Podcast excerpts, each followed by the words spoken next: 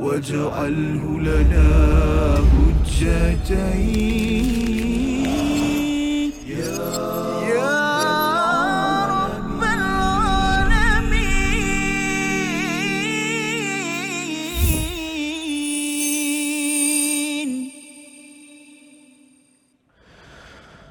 بسم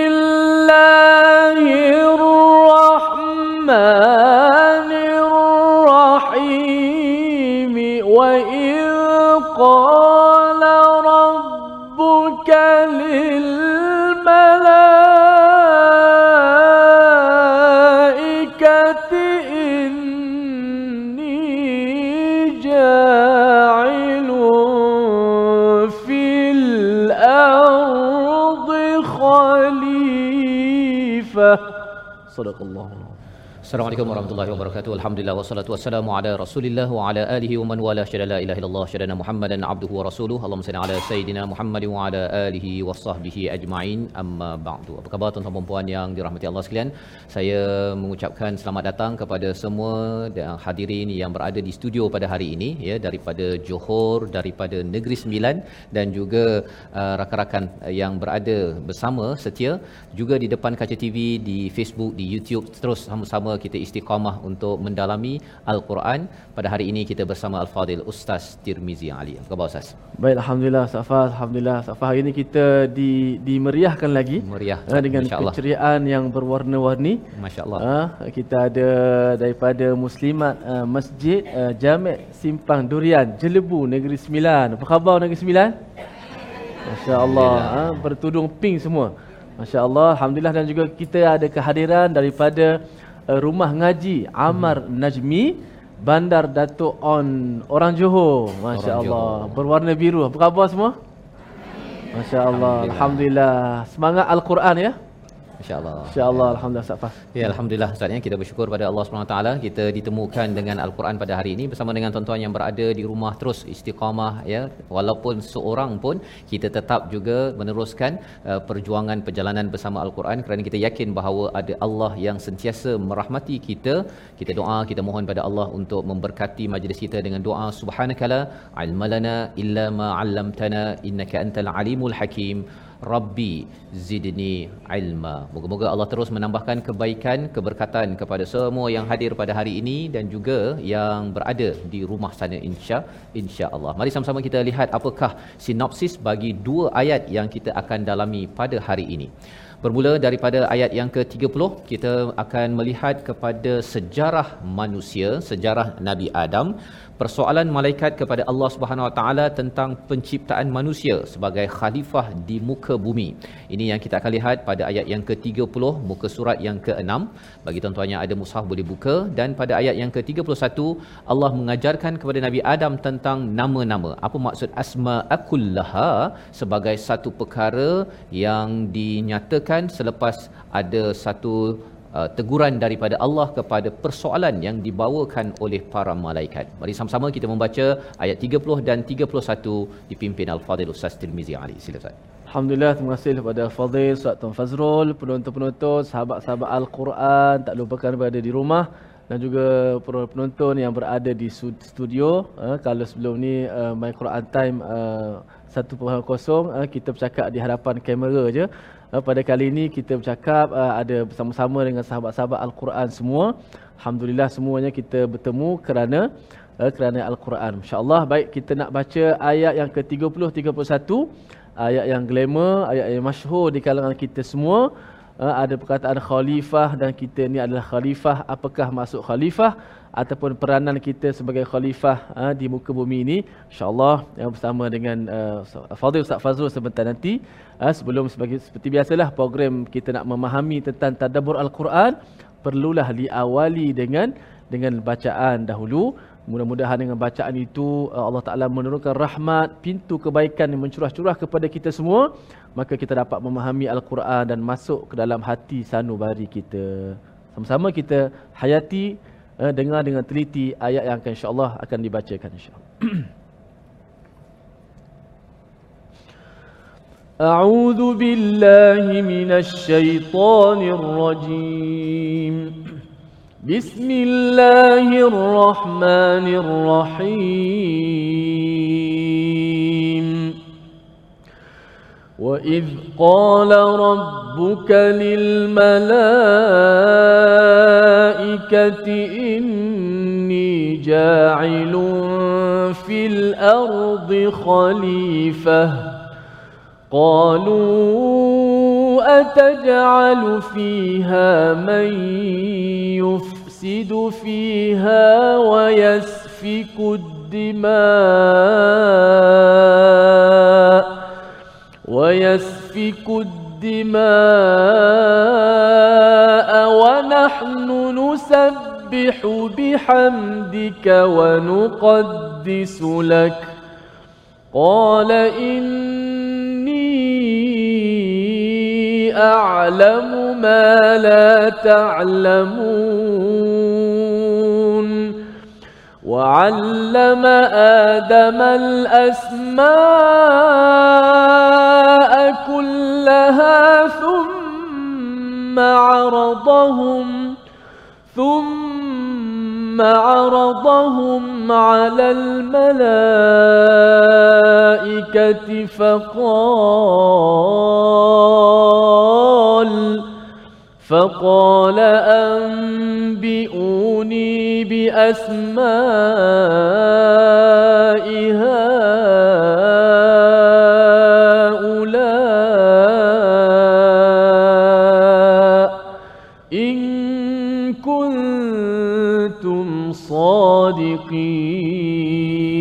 صادقين صدق الله العظيم Surah Al-Azim gitulah dua ayat daripada surah Al-Baqarah ayat yang ke-30 hingga 31 untuk sama-sama kita melihat apakah kandungannya. Selepas kita melihat pada ayat yang ke-29 dalam perjumpaan kita sebelum ini di hujung ayat itu Allah menyatakan wa huwa bikulli syai'in alim. Bahawa sesungguhnya Allah itu amat mengetahui bagi setiap sesuatu yang kecil yang besar semuanya diketahui oleh Allah Subhanahu wa taala.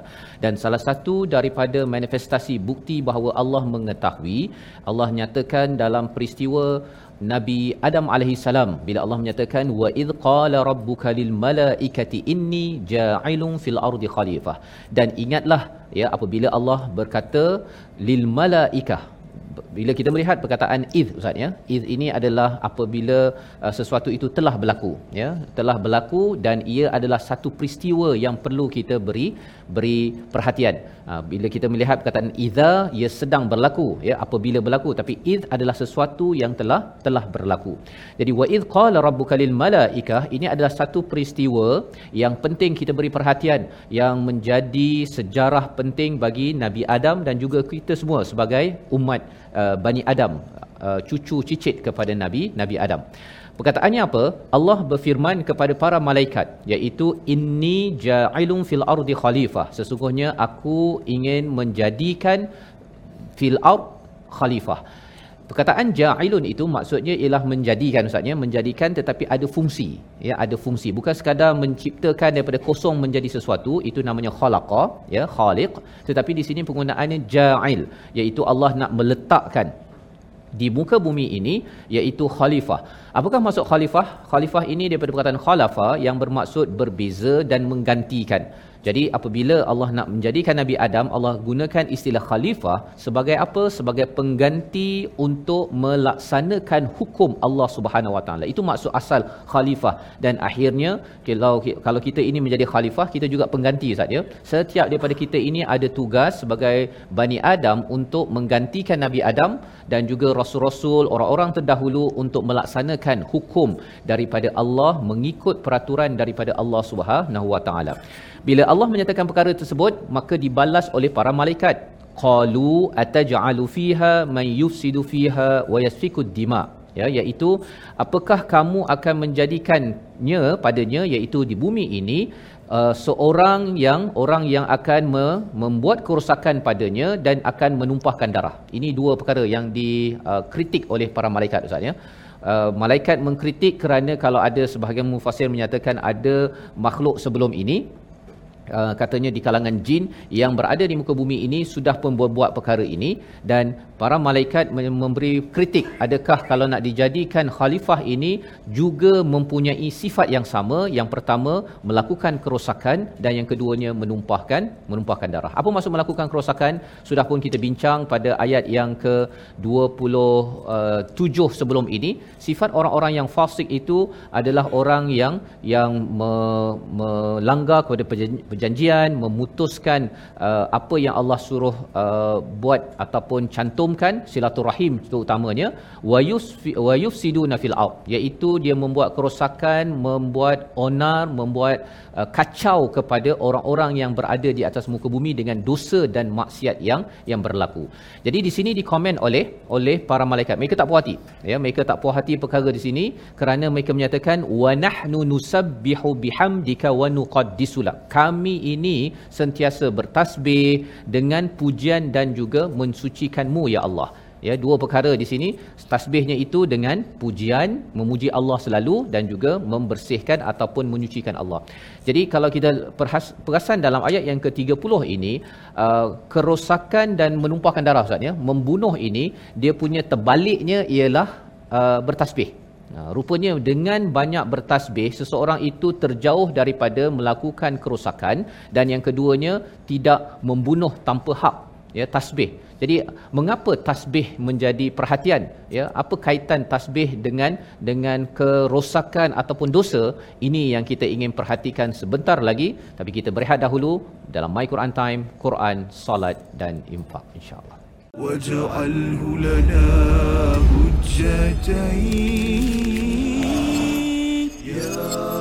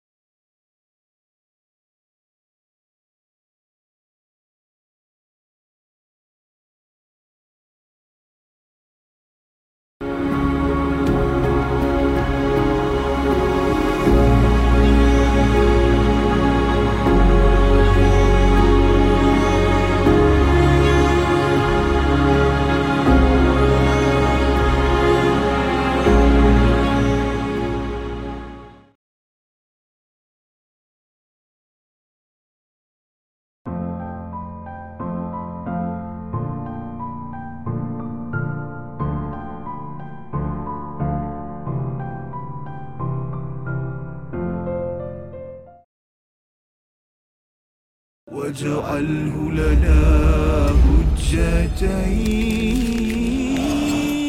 يا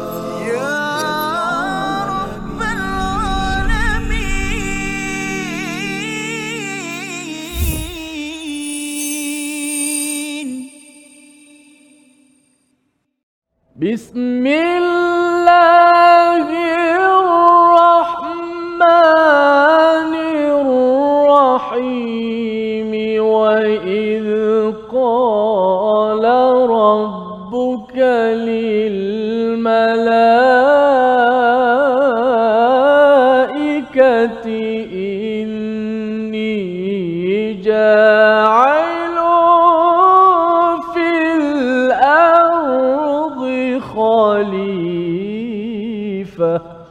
صدق الله.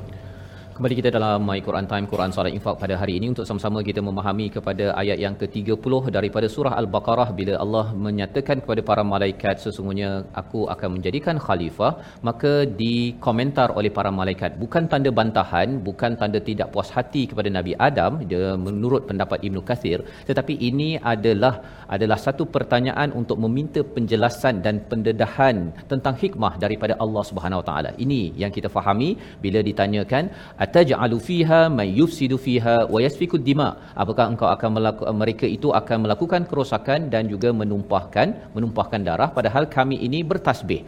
Rupa-rupanya bertasbih ini adalah amalan para malaikat. Rupa-rupanya tasbih juga dibuat oleh burung oleh makhluk-makhluk yang berada di muka bumi ini di alam maya pada. Dan juga apabila seseorang itu bertasbih bagi tuan-tuan yang kita berada di studio yang berada di rumah bila kita banyak bertasbih dengan memuji Allah dengan kita menyucikan menyucikan membersihkan pendapat-pendapat negatif tentang Allah Subhanahu Wa Taala itu sebenarnya akan mengelakkan kita daripada berbuat kerosakan daripada kita terlibat dalam hal membunuh tanpa perkara yang berdasarkan pada perkara hak. Perkara-perkara yang rosak di atas muka bumi ini adalah kerana tasbih tidak cukup, kerana tidak cukup memuji dan juga berfikir positif kepada Allah Subhanahu Wa Taala. Maka kata Allah membalas kepada para malaikat, "Inni a'lamu ma la ta'lamun." Sesungguhnya aku mengetahui apa yang kamu tidak tahu. Seawal surah Al-Baqarah kita berjumpa dengan ayat pertama alif lam mim iaitu saya tak tahu Allah yang tahu. Jadi di sini Allah menyatakan sekali lagi sesungguhnya aku mengetahui apa yang kamu tidak tahu para malaikat iaitu apakah hikmah di sebalik penciptaan ataupun dijadikan khalifah daripada Nabi Adam itu sendiri. Maka ini adalah ayat yang ke-30 yang mempunyai memberi pelajaran yang besar pada kita Ustaz ya. Salah satunya ialah kalau katakan kita ni kadang-kadang nak buat sesuatu kan. Saya ni nak pergi ke studio untuk My Quran Time. Nak pergi ke tak nak pergi? Nak pergi ke tak nak pergi kan? Kita tengok yang dia punya kesan tak baiknya kalau pergi kena kena bayar oh, contohnya kan. Kena naik bas letih pula tu. Fikir-fikir-fikir rasa tak nak pergilah ya? Tetapi kaedah membuat keputusan dalam ayat yang ke-30 ini Allah teruskan penciptaan walaupun ada nampak risiko. Risikonya apa? Manusia yang diciptakan sebagai khalifah ini menumpahkan darah ataupun dia akan membuat kerosakan.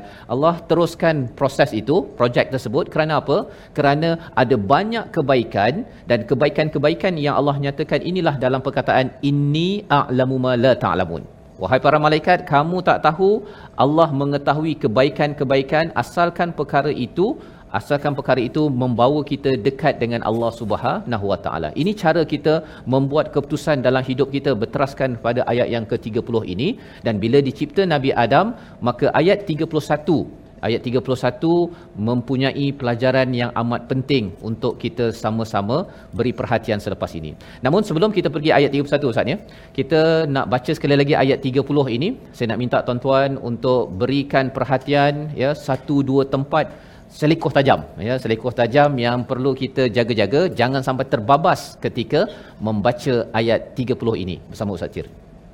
Alhamdulillah terima kasih Fadil Ustaz Fazrul telah memberi kefahaman kepada kita ayat yang ke-30 peranan kita sebagai khalifah ha, berada di muka bumi Allah Subhanahu Wa Taala ini. Untuk uh, selekoh tajam dengan makna uh, tempat-tempat yang perlu kita ambil perhatian supaya tak terbabas lah bila sebut selekoh ni tak terbabas pada bacaan lebih kepada tilawah Al-Quran Karim. Iaitulah pada uh, dua tempat eh.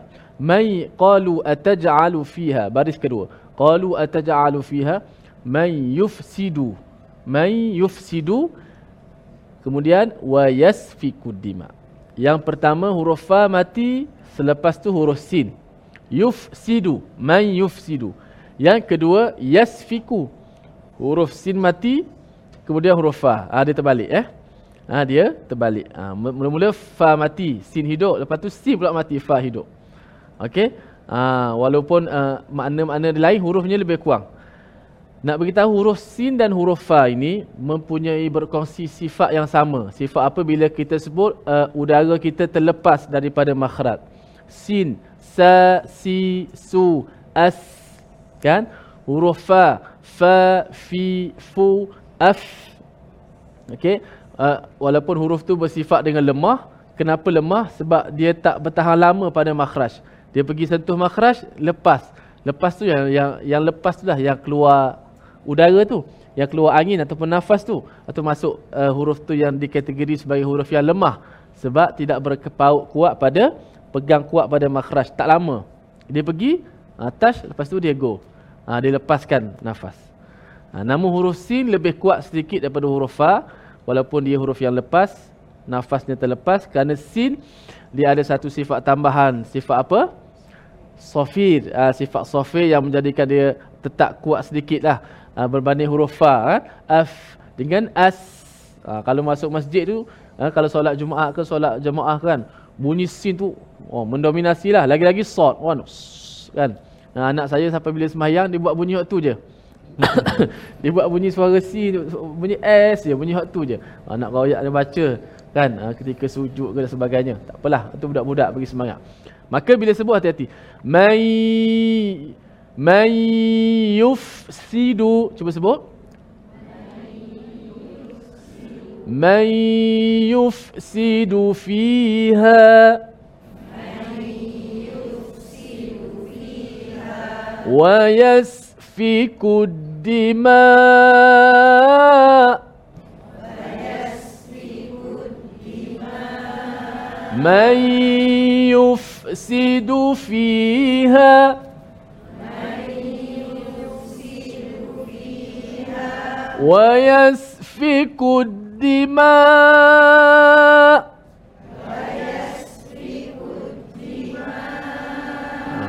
Okey, begitu. Jangan tenggelam antara satu sama lain. Okey. May yusidu fiha fa tenggelam dalam sin. May yusidu. Tak jelas fa. Ataupun wa yasfiku. Wa yasfiku dima. Itu boleh tahan lagi. Adapun huruf fa jelaskan angin dia, sin ada angin dia tersendiri. May yufsidu fiha.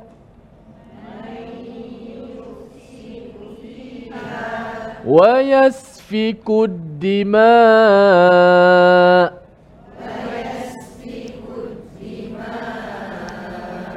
Okey, selamat beramal eh. Masya-Allah. Ya, terima kasih ucapkan pada Al-Fadhil Ustaz Tirmizi sebab beberapa selekoh tajam sebelum kita nak menghafal nanti Ustaz ya. Tak tahu ayat 30 ke 31 nanti kita bincang. Tetapi apa yang pasti adalah peristiwa ya sejarah tentang Nabi Adam dan iblis ini dia akan berulang Ustaz ya. Ini kali pertama di dalam Al-Quran dan tujuh kali ia berulang di dalam Al-Quran untuk memastikan apa?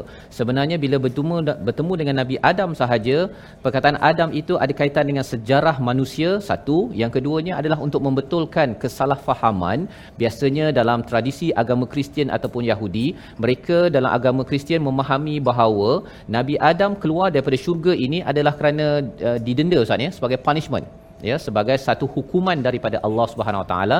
Tetapi bagi orang Islam kita tahu bahawa sebenarnya daripada ayat ini dah awal-awal Allah cakap bahawa kami ingin jadikan fil ardi khalifah.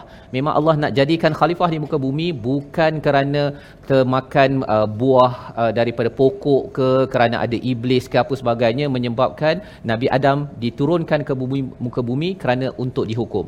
Dan kita semua berada di atas muka bumi ini bukan kerana ada banyak dosa kerana ingin dihukum itu adalah kefahaman daripada agama Kristian yang memerlukan savior penyelamat iaitu Nabi Isa untuk di apa istilahnya crucify ustaz ya untuk disalib dan kemudian untuk membebaskan dosa kita. Itu bukan kefahaman yang betul. Kefahaman yang betul memang Allah ada ada uh, perancangan untuk menjadikan pengganti di atas muka bumi ini tetapi malaikat bertanya ya kerana malaikat tidak ada ilmu tentang tentang makhluk yang akan diciptakan maka selepas itu Allah menyatakan inni a'lamu ma la ta'lamun. Aku tahu engkau tidak tahu ini adalah rahsia Allah dan bila bercakap tentang perkara ini ia ada kaitan dengan ayat 31 bagaimana Allah membuktikan kehebatan dan potensi bagi makhluk yang diciptakan Nabi Adam ini untuk menjadi khalifah walaupun disangsikan oleh para malaikat tentang tentang makhluk yang baru ini. Membawa kepada perkataan pilihan kita pada hari ini kita saksikan iaitu wayasfikud dima daripada perkataan safaka menumpahkan. Dua kali saja disebut di dalam al-Quran pada surah al-Baqarah ayat 30 dan sekali lagi pada ayat 84 untuk menceritakan wayasfikud dima adalah salah satu daripada jenayah paling besar di atas muka bumi ini yang sebenarnya akan dapat diubat apabila seseorang itu sentiasa bertasbih, bertahmid dan bertakdis, membersihkan positif kepada Allah Subhanahu Wa Taala. Orang boleh membunuh, boleh berdengki adalah kerana ada masalah iman dalam diri mereka dan ini yang kita nak belajar sebentar lagi insya-Allah. Kita berehat sebentar. My Quran Time, Quran, Salat, Infak insya-Allah. واجعله لنا حجتين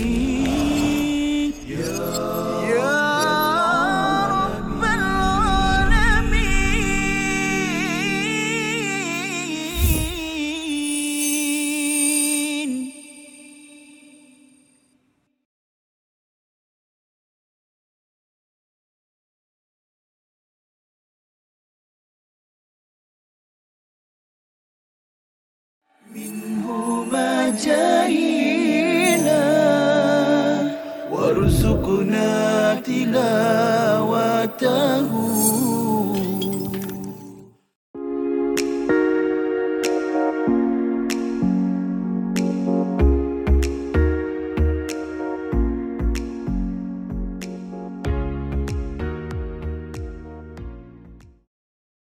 واجعله لنا حجتين.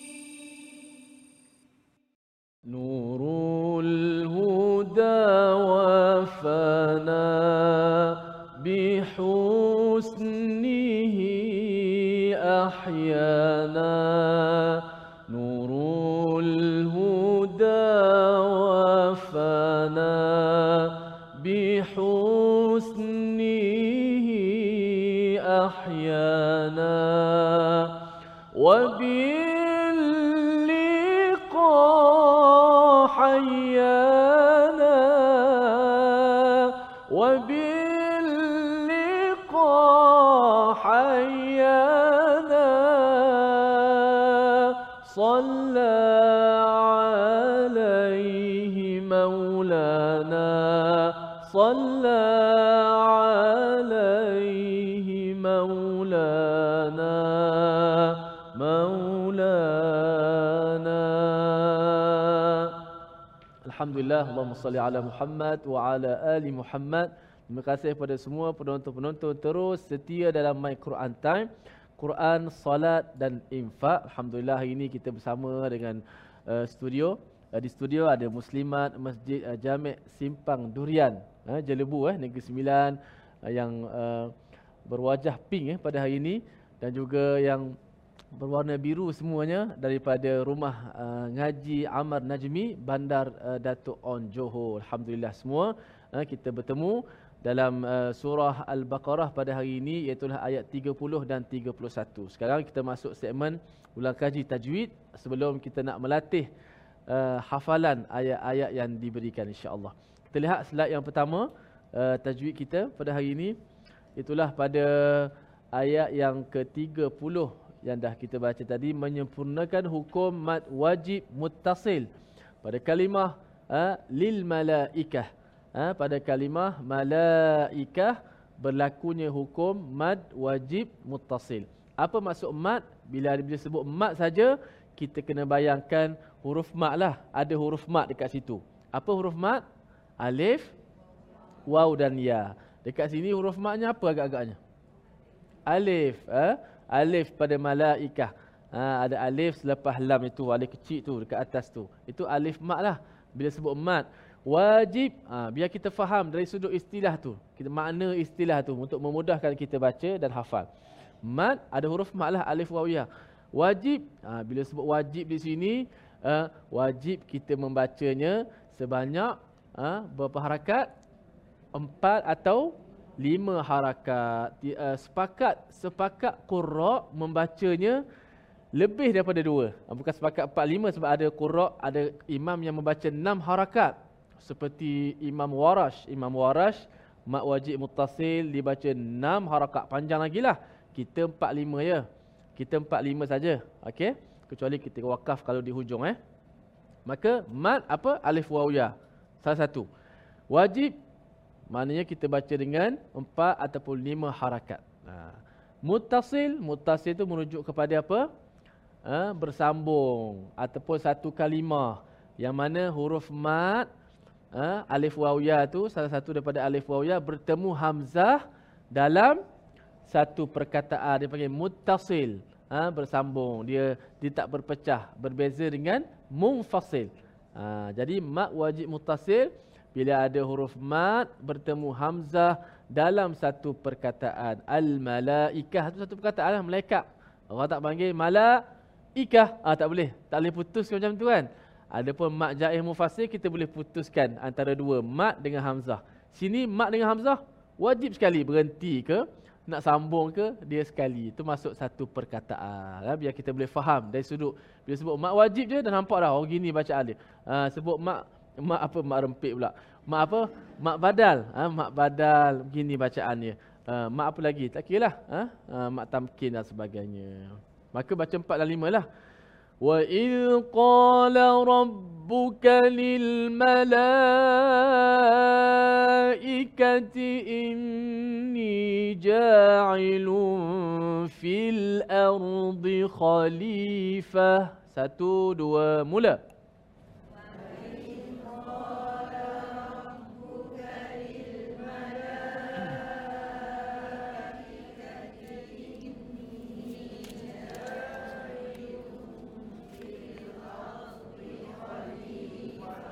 bila ada mat, maksud dia suara kita panjang.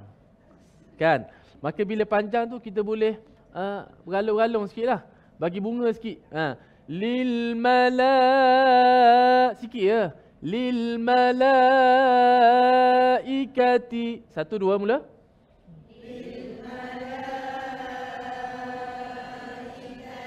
Ah, baru semangat sikit. Kan kalau tidak sterik macam Batam Pinang tu. Kerah, kerah gitu.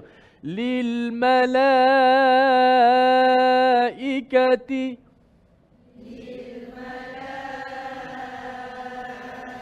Ah, Ustaz Tan kata nak bagi sedap lagi kena geleng kepala lah. Kan? Ah. Wa in qala rabbuka lil malaikati inni ja'ilun fil ardi khalifah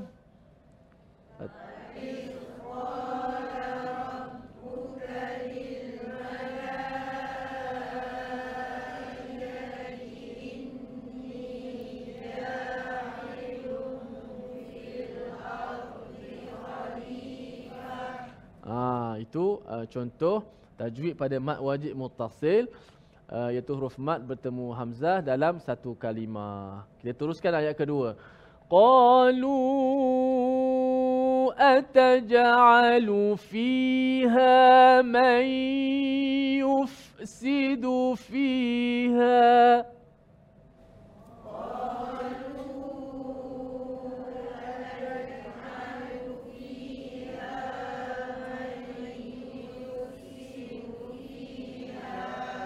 قالوا أتجعل فيها من يفسد فيها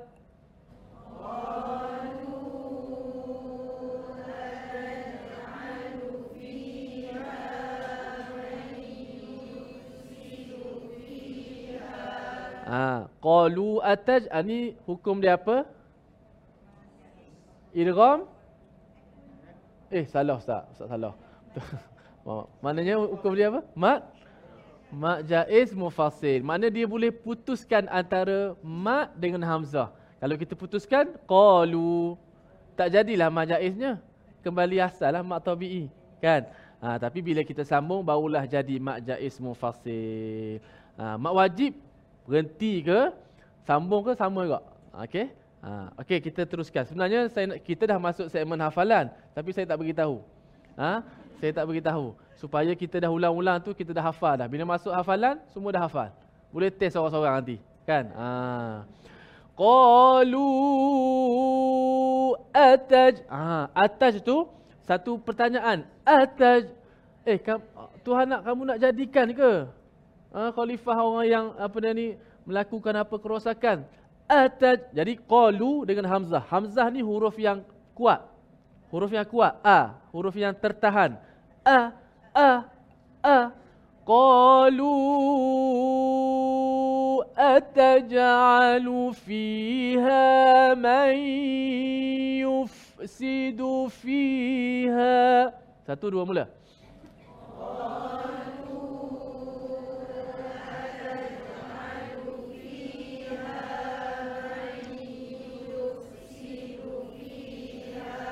Ah itu nama kita uh, kita uh, apa nama ni intonasi kita uh, dalam tadabbur ayat-ayat al-Quran. Bila kita faham, bila kita faham uh, mereka berkata ataj'alu fi. Malaikat kata uh, dia argue pula kan? Uh, malaikat berkata uh, Tuhan kamu nak jadikan orang yang buat kerosakan ke? Kerosakan a. A tu satu huruf hamzah lah huruf yang kuat. Ya yang kedua a tu bermaksud satu pertanyaan Ustaz Fas eh satu bentuk uh, pertanyaan. Kamu nak jadikan ke? Ha jadi lepas mat tu qalu at tekan sikit suara. Qalu qalu ataj'alu fiha man yufsidu fiha.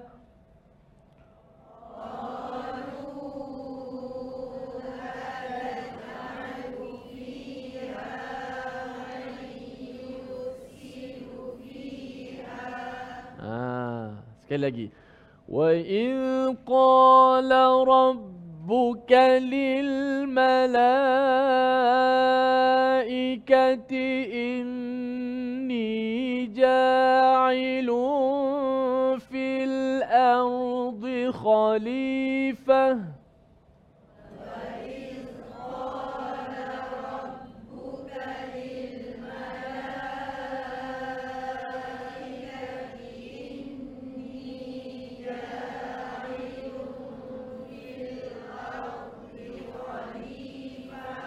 قالوا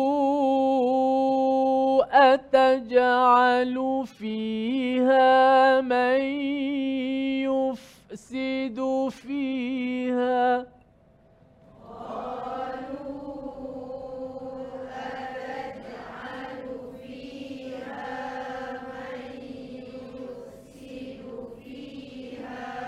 Masya Allah, mantap dan padu suara bunyi ya. Saya nak bunyi macam ni juga, tapi ketutup Quran. Tutup mushaf. Ha, nak bunyi sama-sama kuat eh. Jangan slow pula. Ha, tak apa. Salah tak apa kita belajar. Ha, kita tutup Quran, ini kita hafalan ni. Okay, saya baca kemudian ikut. Wa in qala rabbuka lil malaikati inni ja'ilun fil ardi khalifah.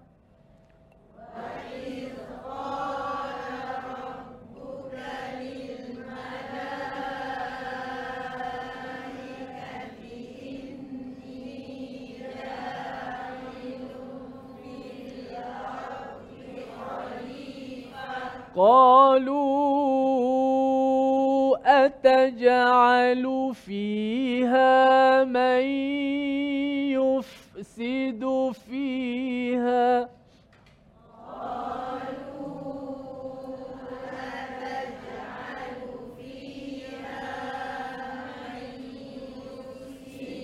فيها Masya Allah, tabarakallah. Tak mampu saya nak komen atau ulas. Kita berehat seketika. Kita kembali selepas ini. واجعله لنا حجتين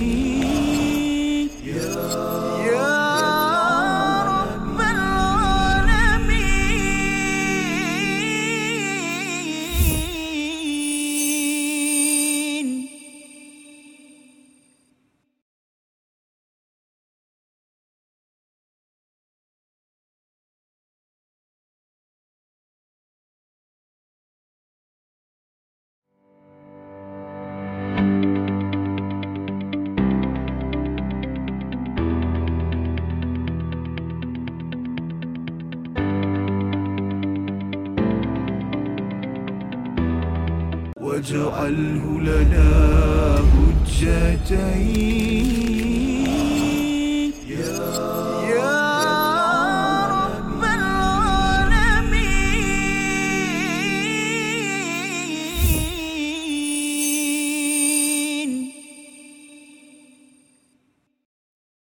dalam My Quran Time pada hari ini untuk sama-sama kita melihat kepada ayat yang ke-31 selepas kita melihat ayat yang ke-30 berkaitan dengan perancangan Allah untuk menjadikan khalifah ataupun pengganti melaksanakan hukum di atas muka bumi iaitu Nabi Adam dan kita adalah khalifah di atas muka bumi ini untuk meneruskan ya menjadi pengganti kepada kepada orang-orang sebelum ini melaksanakan tugas menuju pada Allah Subhanahu Wa Taala. Dan ayat 31 adalah satu bukti bukti daripada Allah Subhanahu Wa Taala. Selepas Allah menyatakan inni a'lamu ma la ta'lamun. Aku tahu bahawa engkau para malaikat tidak mengetahui apakah hikmah penciptaan Nabi Adam dan Bani Adam sebagai khalifah di atas muka bumi walaupun dikomentar oleh para malaikat. Mari sama-sama kita membaca apakah bukti daripada Allah pada ayat 31 bersama Ustaz Tirmizi. Hmm. A'udzu billahi minasyaitonir rajim وعلم آدم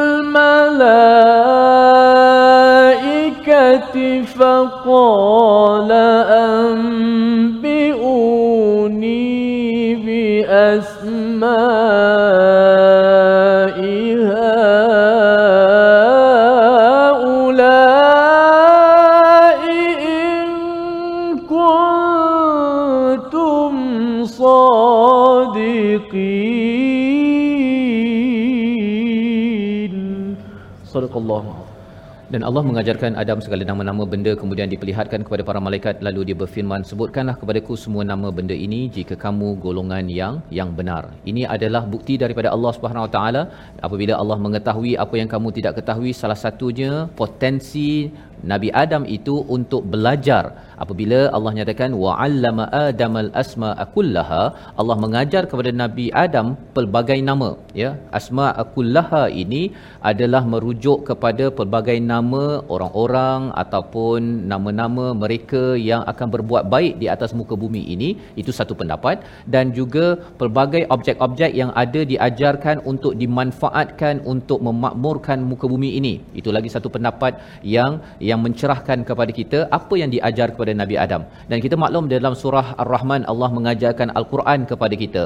Allah mengajarkan kita bercakap. Menurut Imam Baghawi Allah mengajarkan bahasa kepada Nabi Adam. Kemudian diajar ataupun ditanya kepada para malaikat, cuba beritahu faqala ambiuni ya, beritahu kepadaku Amba itu maksudnya adalah satu perkara yang besar. Katakanlah apakah yang istimewanya dengan nama-nama ini, maka ini adalah satu cabaran daripada Allah kepada para malaikat. Di hujung itu Allah menyatakan in kuntum bukan ta'malun jika kamu mengetahui tetapi in kuntum sadiqin mengapa in kuntum sadiqin? Kerana nama yang diajarkan pada Nabi Adam ini dapat dipelajari oleh Nabi Adam. Tetapi bila ditanya kepada para malaikat malaikat tidak boleh uh, menjawab ustaz ya. Itu adalah beza di antara potensi malaikat dan juga potensi seorang manusia. Manusia boleh diberitahu tentang nama tentang kreativiti dan sebagainya dan boleh berkreatif selepas itu. Dapat dua tiga perkara kita boleh cantumkan beberapa perkara tersebut menjadi suatu perkara baru. Tetapi bukan para malaikat. Malaikat apa yang diajar itu sahaja yang di difahami dan tidak lagi ianya ber, dinyatakan ataupun digabungkan dengan perkara-perkara lain ini adalah beza di antara potensi belajar yang ada pada Nabi Adam dan juga para malaikat maka di hujung itu Allah menyatakan in kuntum sadiqin jika kamu benar kerana para malaikat dah komen Ustaz. Dia kata, oh sebenarnya nanti akan merosakkan, akan menumpahkan darah. Jika kamu betul, jika kamu betul menyatakan bahawa makhluk ini lebih uh, apa kurang bijaknya, tidak berpotensi kecuali menumpahkan darah dan juga untuk membuat kerosakan, uh, sila buktikan kamu yang layak. Ha, sila buktikan kamu yang layak kerana kamu yang bertasbih, bertahmid dan bertakdis tadi. Tetapi rupa-rupanya, rupa-rupanya para malaikat tidak mampu pun untuk memberitahu perkara tersebut dan itulah rahsia. Itulah rahsia iaitu rahsia ilmu untuk menjadi khalifah dan itu pelajaran besar untuk kita semua tuan-tuan yang berada di studio, yang berada di rumah bahawa dengan ilmu kita mendalami ilmu al-Quran, kita mendalami ilmu pelbagai yang ada di muka bumi ini, itu adalah syarat untuk kita menjadi pengganti memimpin menguruskan dunia ini kerana makin besar kepimpinan kita menjadi ibu menjadi ayah kita tidak lari daripada mendalami ilmu dan itulah yang mengangkat ya kemuliaan kita di sisi Allah Subhanahu Wa Taala. Membawa kepada resolusi kita pada hari ini kita sama-sama saksikan iaitu yang pertama kita sentiasa ingin menjaga diri daripada melakukan kerosakan alam.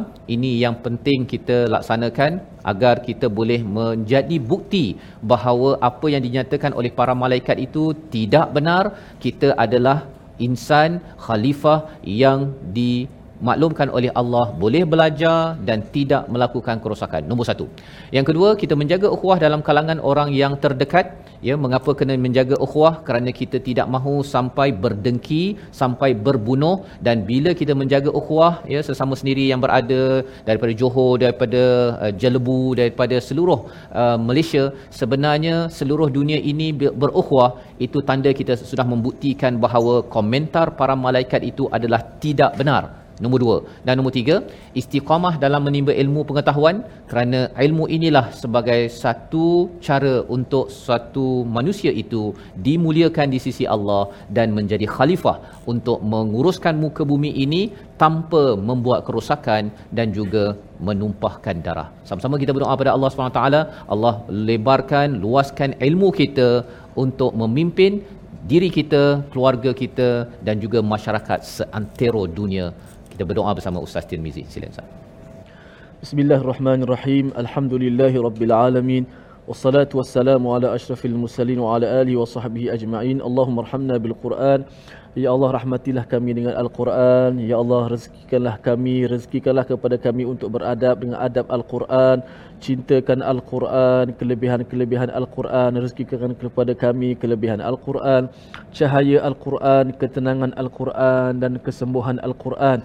Dan ajarkanlah kepada ilmu-ilmu Al-Quran, kefahaman kepada Al-Quran dan berjayakanlah kami hidup di dunia dengan Al-Quranul Karim. Amin ya Rabbal Alamin. Wa sallallahu ala nabiyyina Muhammad wa ala alihi wa sahbihi ajma'in walhamdulillahi rabbil alamin Amin amin ya rabbal alamin. Moga-moga Allah mengabulkan doa kita pada hari ini bersama tuan-tuan yang berada di studio dalam musafir. Teruskan berdoa ya. Kerana kita yakin dalam musafir ini doa dimakbulkan untuk terus kita istiqamah bersama al-Quran. Kerana perjalanan ilmu ini adalah perjalanan ilmu yang mulia ya. Perjalanan ilmu ini adalah manifestasi ayat 31 ya. Nabi Adam Bani Adam ini boleh belajar ilmu tidak seperti para malaikat. Malaikat apa yang ada sahaja.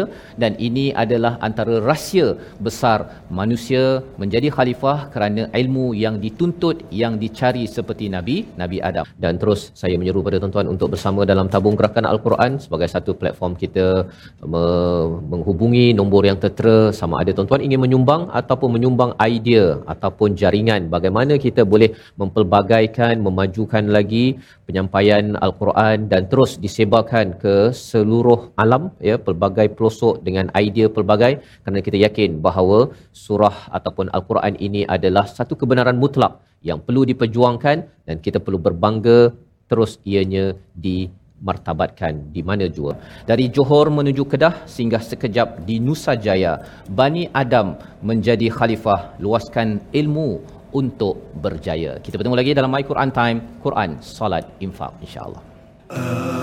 آناء الليل وأطراف النهار.